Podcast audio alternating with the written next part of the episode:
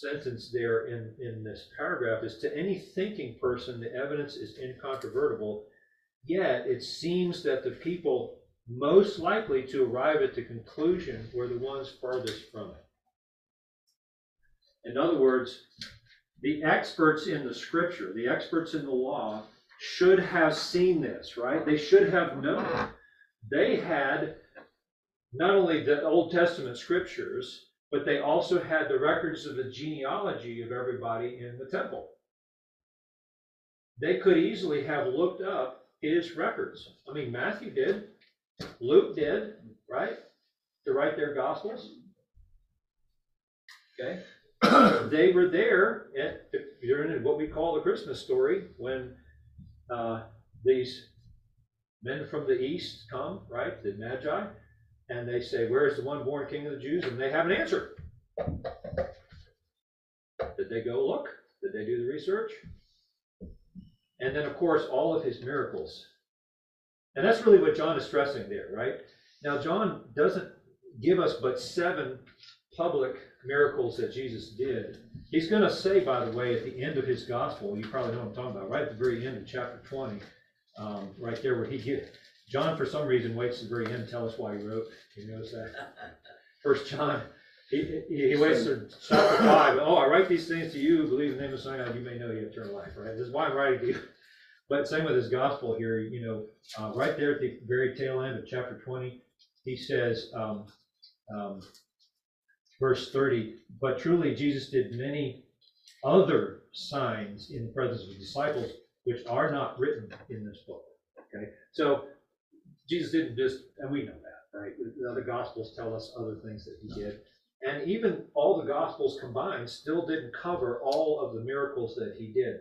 So what's interesting to me here is that John doesn't focus on the scriptures necessarily or on what on Jesus's uh, authoritative preaching, as amazing as it was. Remember, John uh, Matthew tells us at the end of the Sermon on the Mount, the people were amazed at his teaching because he taught as one having authority, and not as their not what they were used to with the scribes and the you know these these guys that were the not the scribes but the rabbis would would quote other rabbis. You know, Rabbi so and so. What do you think, Rabbi? Well, you know, Rabbi so and so says this, right? And they would never. They would sort of defer the authority to each other, sort of a circular handoff.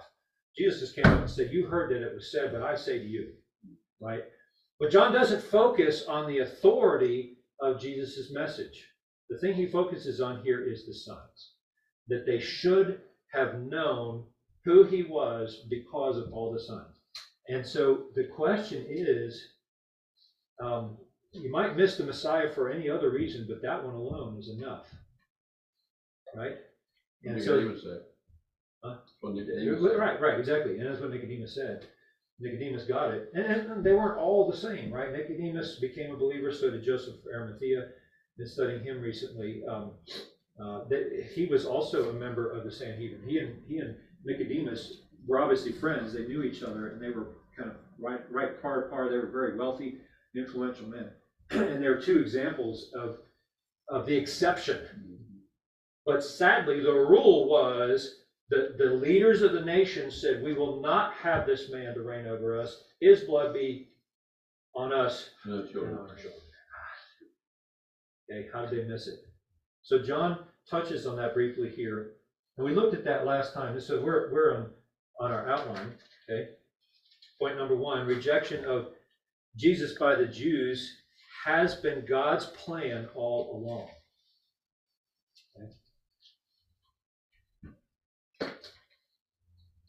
So remember that, that I've, I've been telling you, and this is something that, you know, you ever learn something and, and after you learn it, or it, it kind of sinks in, you're like, I know I've heard this probably all my life, but it's just not really clicked, you know, till now. Anybody else have that? Those moments? Okay. Well, that's kind of the way I felt when I, when it dawned on me that the reason that the Gospels, and that's that's why maybe I spent so much time putting this together on our notes, all the places where John quotes the Old Testament scriptures, right, and then kind of a comparison to just a summary comparison to the other gospels and how many times, particularly Matthew quotes. Collectively, it's well over a hundred quotations from the Old Testament in all four gospels.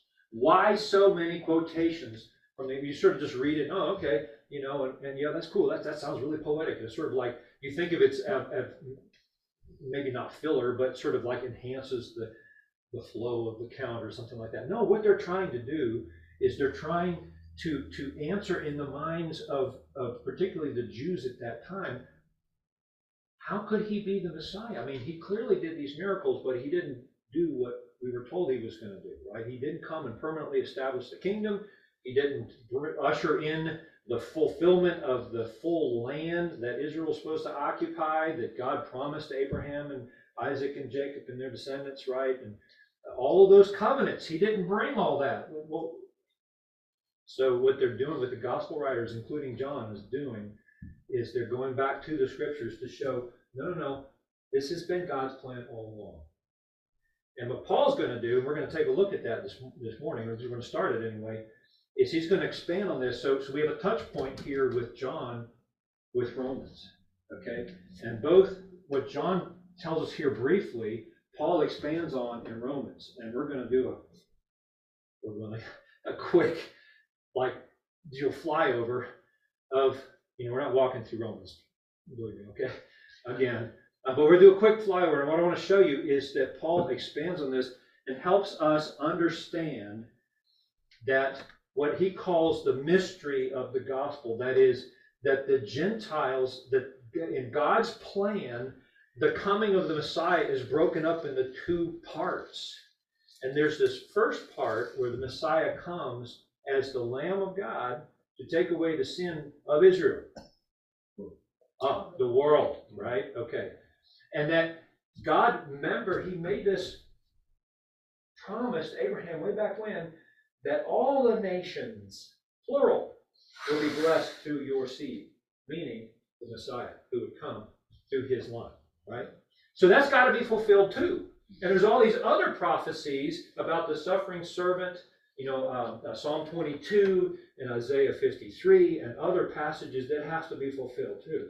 And, and what was what Paul calls a mystery is a mystery because it was hidden in the Old Testament, but now is revealed is that the Gentiles are being included in God's temporal and, more importantly, eternal covenant. Okay, his temporal covenants, we will participate in that, and then his eternal covenant. And actually, some of the Israelites, many of them, will miss out even on the temple. Okay, so that we'll see that, and, Paul explains that in Romans.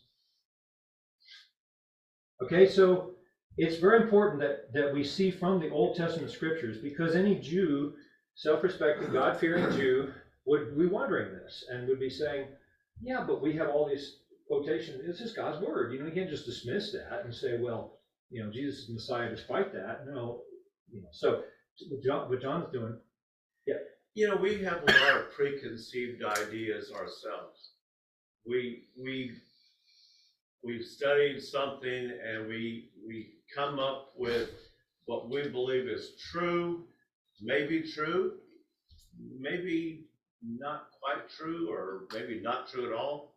But we have preconceived ideas, just as those Jews did back in that day, you know. And a lot of times, if we have a preconceived idea and someone else comes along and says, well, let me see, let, let's let's look at this again you know, we might resist mm-hmm. listening to somebody who has something to say in, in violation of our preconceived ideas. It, I can understand, you know, the biggest part of it is the fact that their hearts weren't right.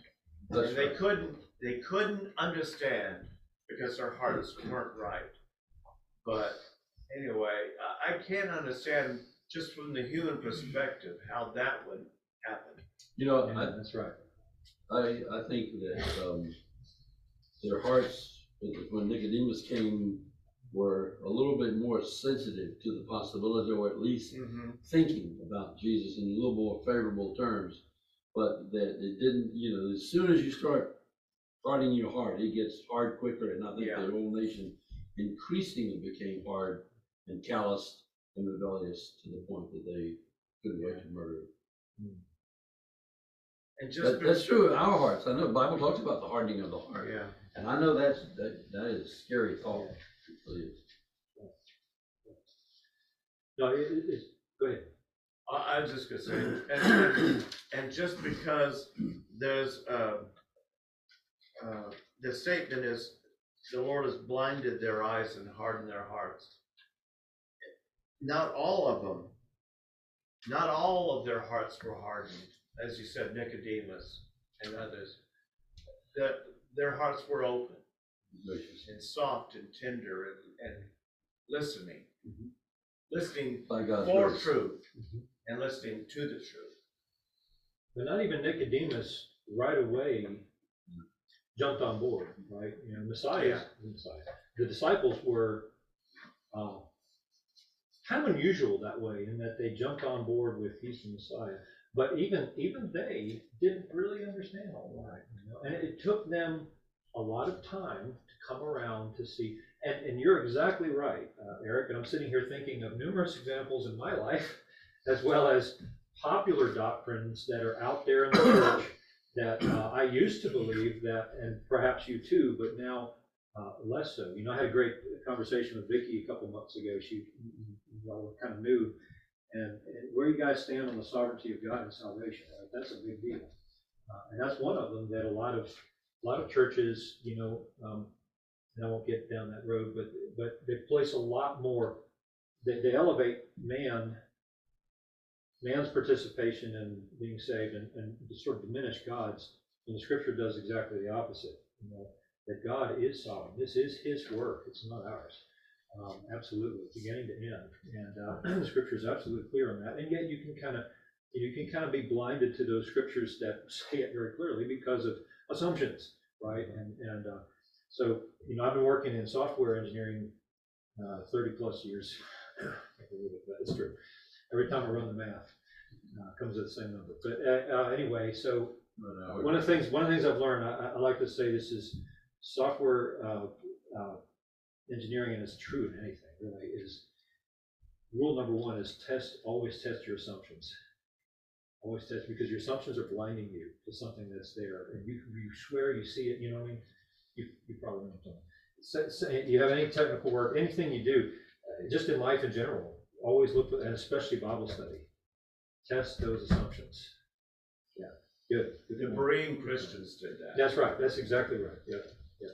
And, and any, and that's why I think the Gospels are so, um, uh, full of the scriptures, is because anybody who has an honest heart that's seeking would really, especially the Jews, they would really be puzzled by this Messiah that actually came. He wasn't what we were expecting. Even John the Baptist, was saying about that this morning, right? Even John the Baptist was like, you know, he's coming with his winnowing fork and he's going to bring fire and judgment. He's clearing the threshing floor, right? You ever read that? And then, and then it's like, doesn't sound like the Jesus that I.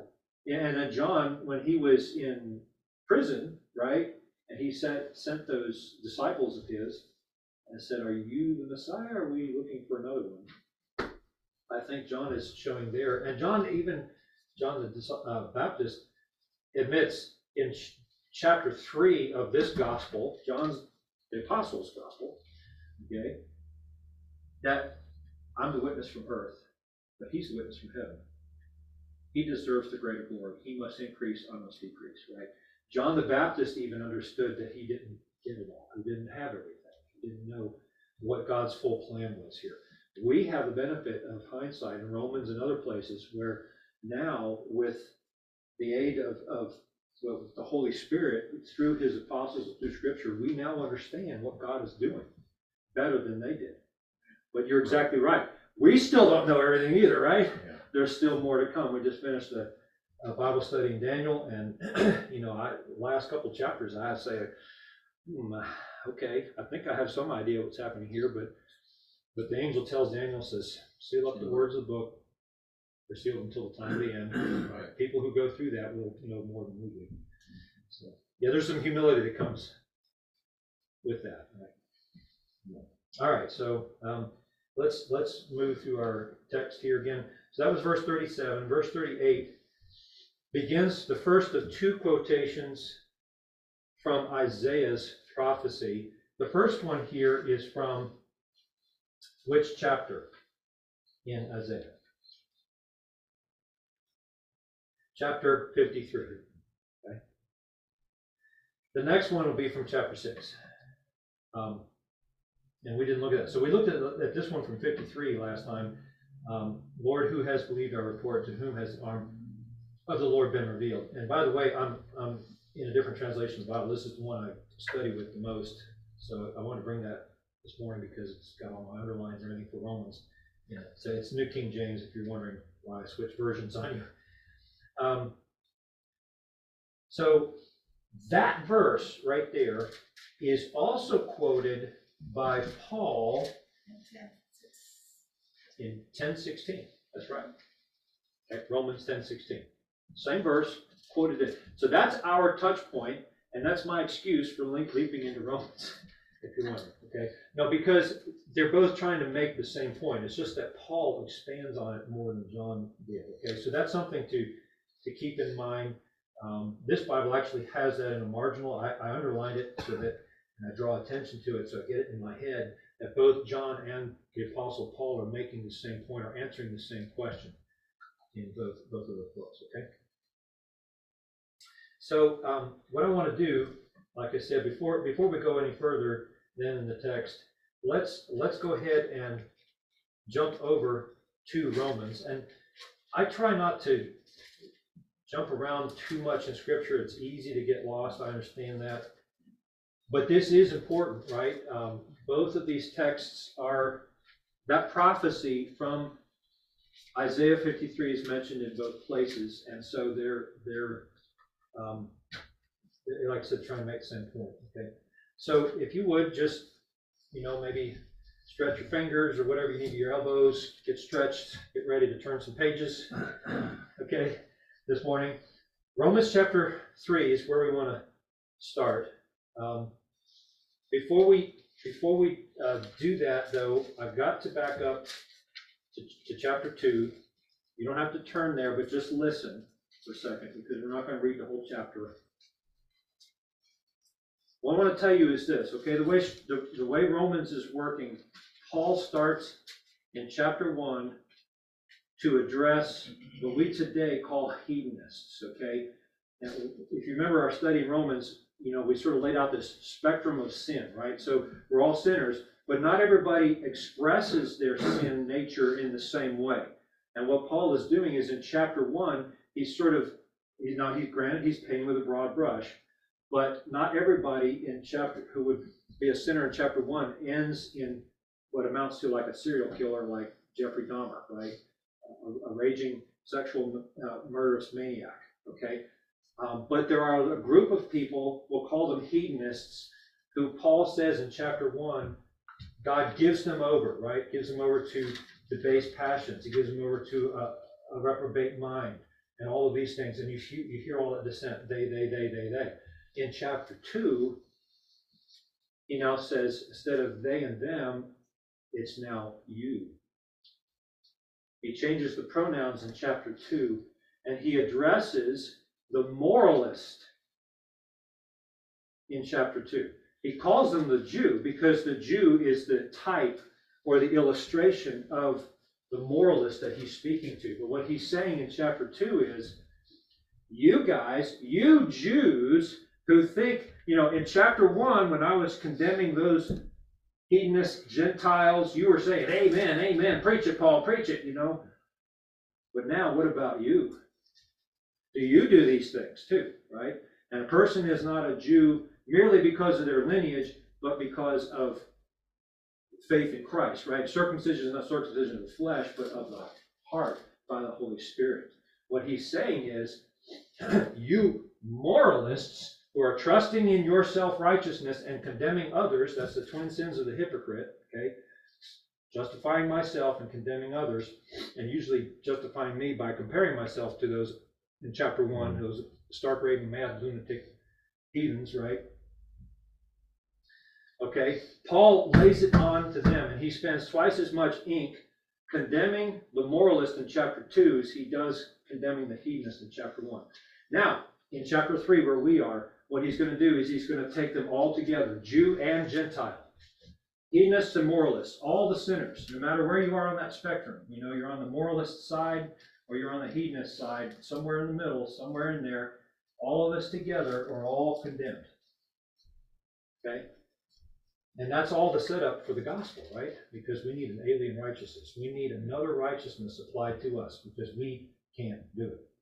That's his point. But before he makes that point, he's just spent a whole chapter blasting away at the Jews and their trust in their system and their trust in their genealogy and their trust in their own accomplishments and self righteousness, right? They tried to find that righteousness, accomplish that righteousness in the law, and they missed the righteousness of God available by faith in Jesus, right? And he just blasted them away. And so his audience, his Jewish audience, are like, whoa, Paul, what value then is, is there in being a Jew? And that's how he starts chapter three. So he's got to he's got to address this with his audience before he brings everybody together to say we all are sinners. Okay, Jew and Gentile. And so you see that um, verses one and two, chapter three. Okay. What advantage then has the Jew? Well, what is the profit of circumcision? In other words, why go through all that? What all this time I thought I had all this this edge on these other people in the world who don't know God. Now you just blew me away. So Paul says in verse 2 much in every way, chiefly because to them were committed what? The oracles of God, or the scripture. Yeah, scripture. and then he goes on, uh, it goes down to verse 8, really, where he kind of talks a little bit about that. But but he doesn't really expand much on this idea because he doesn't. Now, Paul sometimes can run on some long rabbit trails. Okay, you know what I'm talking about, okay, don't you? Right? And he'll he'll run his long rabbit trail. not that it's not important or what he doesn't say is important, but but he you can kind of get lost, and then he'll come back, you know, miles later, hours later, to his main point again. Thankfully, here he doesn't do that too much because he doesn't want to lose his audience. He wants us to come under the conviction that we are all under sin, everybody. Okay, so he doesn't do too much here. But flip now over to chapter nine, because now is the time when he expands on what he started in chapter three there with that question well what advantage then is there in having the scriptures being raised in the scriptures today we would we would say, well, what advantage then is there in, you know, having been raised in church and memorized scripture and went to VBS and Sunday school and all that? Um, although it's not exactly applicable because the, the Jews had a lot of other things that we don't have, you know, in terms of what we were raised with, right? Were raised differently if you're raised in church. Okay, so anyway, point is, starting, and, and, and so for the next three chapters, starting in chapter nine, he is giving us, now watch this, the past, the present, and the future plan for Israel that God has. Okay? And we're not going to, there's no way, obviously, we're going to read all of this, but what I want us to see is just some highlights from this. Uh, the first five verses, it resumes the point that he started in chapter 3 verses 1 through 2 that we just read. He says, I tell the truth in Christ, I am not lying. My conscience also bearing me witness that I have great sorrow and continual grief in my heart. For I could wish myself were what? Accursed from Christ for my brethren, my countrymen, according to the flesh, who are Israelites, to whom pertain the. Now, watch this. Okay, here are all the other benefits that he didn't talk about in chapter 3. So he says, okay, what to answer this question, okay, well, what benefit is there being a Jew? In chapter 3, he gave us the first one. He said, okay, now the first one is that they're entrusted with the scriptures. Now he's going to give up more, okay? Starting with verse 4, okay? Who, uh, who are Israelites, okay, that in of itself hints at a, at a benefit. Okay, so they're descendants of Abraham, Isaac, and Jacob, right? And the, the covenant comes not just through all the sons of Abraham or all the sons of Isaac, but through that line. So they're, they're part of that line. To whom pertain the adoption, the glory, the covenants, the giving of the law, that's the same as the scripture again, the service of God and the promises, of whom are the fathers, and of whom, according to the flesh, what? Christ came also. His human descendancies through this nation. He's, he's a member of this nation, who is overall eternally blessed God. So there's a lot of benefits there. And Paul's saying that's, that's, you know, there are benefits in being a Jew. Okay. Verse 6 though, but it is not that the word of God has taken no effect, for they are not all Israel who are of Israel, nor are they all children because they are the seed of Abraham. But in Isaac your seed will be called. That is, those who are children of the flesh, um, those who are the children of the flesh, these are not the children of God, but the children of the promise are counted as the seed. For this is the promise, this is the word promise. At this time I will come, Sarah will have a son. But not only this, but when Rebekah conceived by one man, even by her father Isaac, uh, skip verse 11, verse 12, it was said to her, the older will serve the younger, as it is written, Jacob I have loved, but Esau I have hated. Paul, what is your point? Verse 14. That's what he's saying, right? What, what's the point? What shall we say then? Is there unrighteousness with God? No, I'll have mercy on, he says to Moses, I will have mercy, verse 15, on whomever I have mercy, and compassion on whomever I have compassion. Now look at verse 16, because here's the punchline. So then it is not of him who wills, nor of him who runs, but who? God, who shows mercy. For the scripture says to the Pharaoh, For this very purpose I have raised you up, that I may show my power in you, and that my name may be declared in all the earth. Therefore he has mercy on whom he wills, and on whom he wills he pardons. God is God. Okay? God is God. And, and his point, by the way, with Jacob and Esau is that, that neither one of them had really done anything, you know, before they're born, but Paul, God had already selected the younger to be the one to receive the blessing.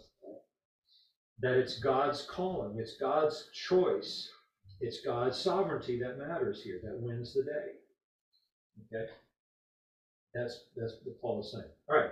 So again, not not to read every single verse, but God's purpose in election. That's what he's said. And then verses 14 through 18, God has mercy on whom he wills to have mercy. And by the way, when we went through that, and I'll say this again because this this is important in unpacking, you know, what it means that God hardens somebody's heart.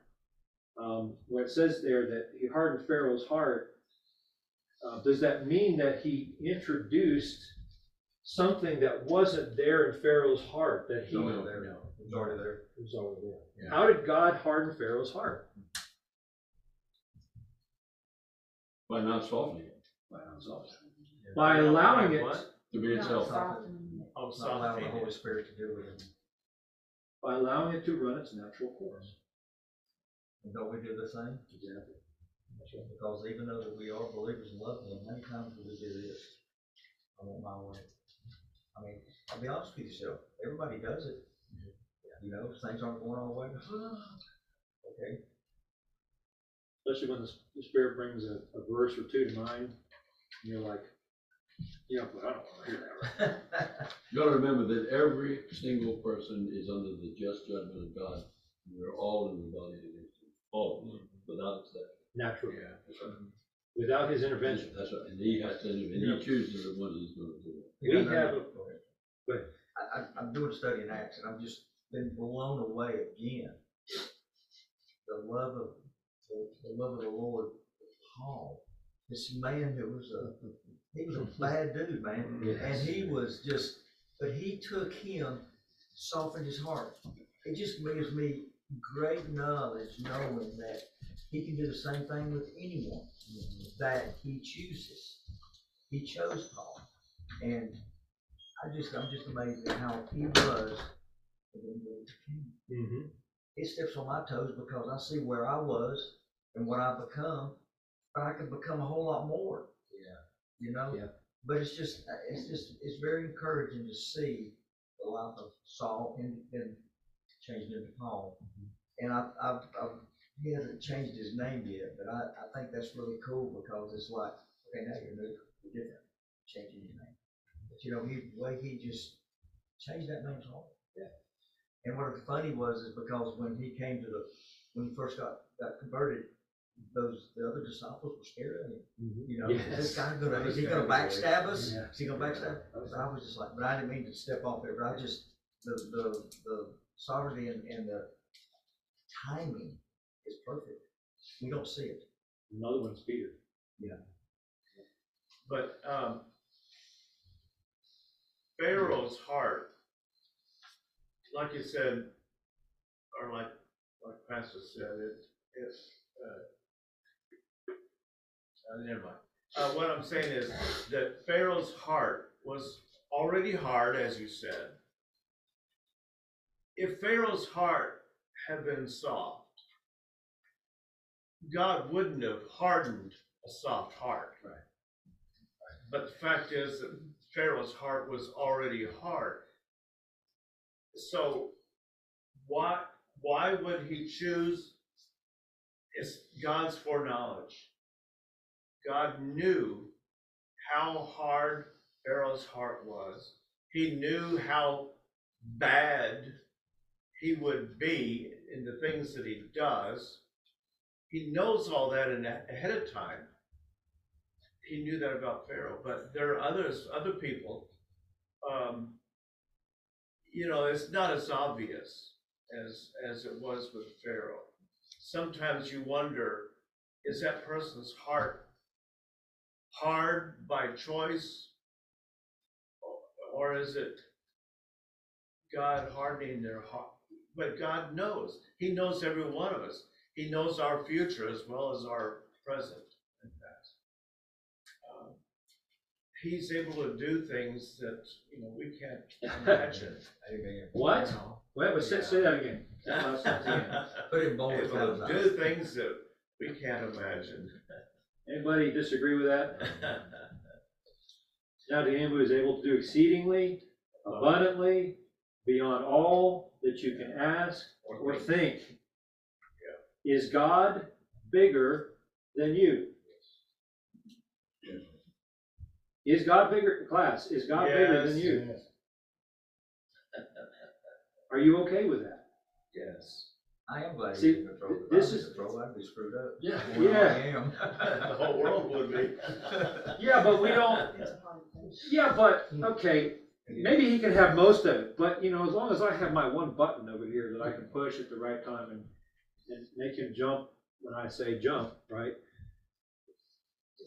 It's a hard thing. It's, that's why this doctrine is so hard. That's why, can I say this? Why the gospel, the real gospel is offensive, because it offends our pride. We don't like that. We don't like that. How can God do this to Pharaoh? It's not There. fair. Okay? Paul deals with this. Is God unjust? And he knows it. You think we're the only ones that think that? No, Paul knows that. And so he addresses that starting in verse 19. You will say to me, by the way, in Romans, he's having this imaginary dialogue back and forth, because kind of like we're doing right now, right? Like Paul's one up front, but he's he's getting questions from the audience, and he's that's the way he's writing Romans. And so you see that in verse 19. But you will say to me then, why does he still find fault? For who has resisted his will? Right? In other words, okay, God is God. Why why am I at fault for why is Pharaoh at fault for falling into God's plan? Look how Paul answers that. But indeed, O man, who are you to reply against God? Will the thing formed say to him who formed it, Why did you make me like this? Does not the potter have the power over the clay from the same lump to make one vessel for honor and another for dishonor? Well, the, the, the, he doesn't answer that question because it's it's a rhetorical question, right? Of course, we know that. He's making his point. What if God, verse 22, wanting to show his wrath and make his power known, endured with much long suffering the vessels of wrath prepared for destruction, and that he might make known the riches of his grace on the vessels of mercy, which he had prepared beforehand for glory, even us whom he called, not of the Jews only, but also of the Gentiles. Ooh. We Gentiles think, you know, we look at the Jews today, they're mostly secular, they've forgotten their God, and they don't know their, their own history many times, and, you know, whatever, it's kind of a more social club than, than a faith, and, you know, but, um, we get snooty, he's gonna address that a little bit later on, chapter eleven, he's gonna say, well, if you think that you're a big deal because other, the other Israelites were removed and you were grafted in, remember, God could do that to you too. So, so there's a, there's a, we, we have this thing that we, we keep wanting to hold on to this thing that somehow we're not quite as bad as those other people, right? And what Paul is doing is he's, he's humbling us, right? He's thinking, helping us think through the process that, that the, the normal rational reasoning that God truly is God. He is bigger than we are, and he can do what he wants with what he made, mm-hmm. including you. I'm autonomous. I have a free will. I can do whatever I want. Really? Lots of people, including us, have tried that. How does it work out? God is patient, but eventually he brings you to a point, and, and where, as Paul writes in, you know, in, in Philippians, that eventually God the Father is going to bring everyone to a place where they admit that Jesus is Lord, and every knee will bow, right? Every tongue will confess. Everybody will see it one day. But he's he has his purposes and plan. You know, it's a little humbling when I read that because here we are. Are we any better than any the vessels of wrath? If we're if we're vessels of God's mercy, are we better than? No. Why? Because it's not based on the one who runs, the one who wills, but on God who has mercy. Right? That's Paul's point. It's, it is humbling. It's. It's, extremely humbling. There's nothing in you that's better than any of these other people. And so um, he goes on. Um, notice that he quotes, uh, starting verse 25, he, he has a lot of quotations um, from Hosea, right? It comes from Hosea, and then from Isaiah, that's verse 20. Hosea is verse 25 and 26, Isaiah is verses 27 and 28, and then Isaiah again.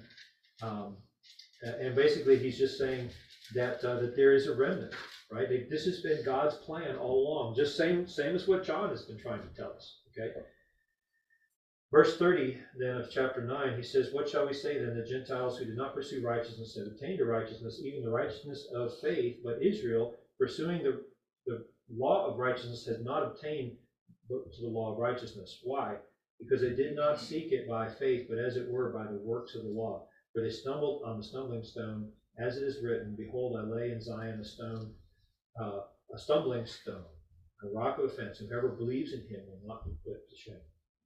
Okay? They wanted to accomplish the righteousness. So he's going to go on to argue that there are there are actually two ways that you can be righteous. Okay? The first is in the law, because there is a promise um, held out that says the one who does these things will live by them. So there is a promise of righteousness in the law. But Paul's argument is the problem is not that the law is wrong or that God was, you know, somehow lied when he said that. No, the problem is that we can't live by these things. The problem is not with the law, but with our nature, with how we're born naturally. Okay? And that's true not just for Gentiles, but the, chapter one sinners, but the chapter two sinners too. Right? That's his point. And, and, and what he's saying is that that we um, that that's the first way you can receive righteousness. Only one human being has ever done that. Who is that? Jesus. Jesus. R.C. Sproul sent me on this one time when he asked this question.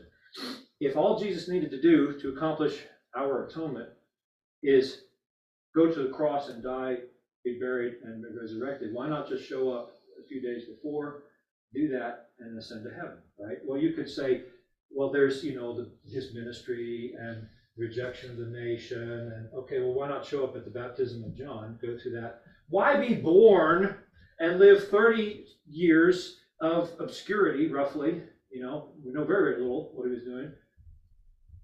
Why all that? It's because he was living that perfect life you and I can't live. See, he's accomplishing that righteousness that's promised in the law for the one who can perfectly keep it. Now, the second way, From day one, from day one, from conception, yes, true. Conception. Yeah, that's why he has to be born. that's right. Okay, so from the moment of conception, okay, he is he is perfectly accomplishing accomplishing that righteousness.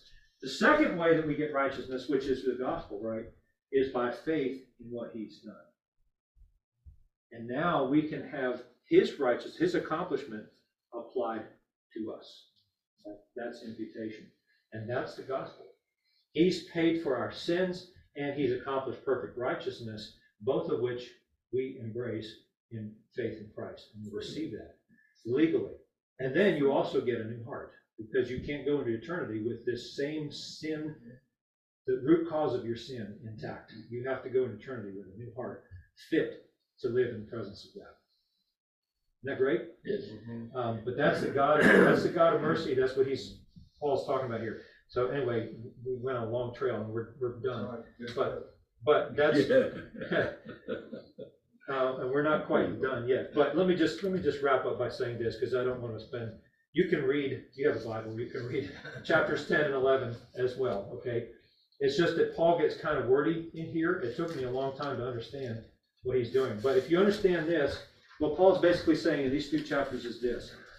The past, present, and future of Israel is that God used them in the past for his purposes, but they are hardened in the present because it's his purpose, right? He's he's doing that. He's they rejected their Messiah. They missed who he was because it fits into God's purpose. Well, what's his purpose? That he can also be the savior of the whole world, that he can bring many Gentiles into the kingdom as well and graft them in into that olive tree. And he talks about it in chapter 11, okay, as an illustration of that. That, that we were in a wild olive tree, we're in some other system. God cuts you off of there and he sticks you into the nourishment of, of all the scriptures and plugs you into his kingdom, right? He takes you out of that system and puts you into his kingdom, and you benefit from that. And don't be cocky about that, right? Don't be saying, ooh, you know. Uh, but be humble and be thankful that God has done that and he's purposed that. Um, and so, so Paul, so John's point and Paul's point is that Jesus Jesus' reject, rejection by the nation is part of God's plan for Israel. And that the future, okay, we talked about the past, the present, the future for Israel is that God will one day bring them to a place where they will acknowledge their sin, they will acknowledge Him. And Paul puts it this way he says, All Israel will be saved. It doesn't mean all Israelites through all time, because that would contradict even what, what the Lord Himself said about some of the, uh, the, the um, villages, right? Like uh, Bethsaida and, and and Capernaum, right? That all these signs were done you to be more tolerable in the day of judgment for Sodom and Gomorrah than it will be for you. Why? Right? So not all Jews through all time will be saved. What he's saying is the nation at, at the end, as a nation, will finally recognize who he is. And when they call out to him, Isaiah 53 is their future prayer when they look back and see him whom they pierced and mourn for him, right? When they see that, he'll come. So, um, and I used to, I used to be a little wishy-washy on that, but Paul's pretty clear. He gives us, he gives us the key, the golden key to unlocking prophecy, future prophecy in those three chapters. Okay? All right, let's, uh, that's a lot, so let's close. We're just finishing adult Sunday school. Come on in. Let's close in prayer.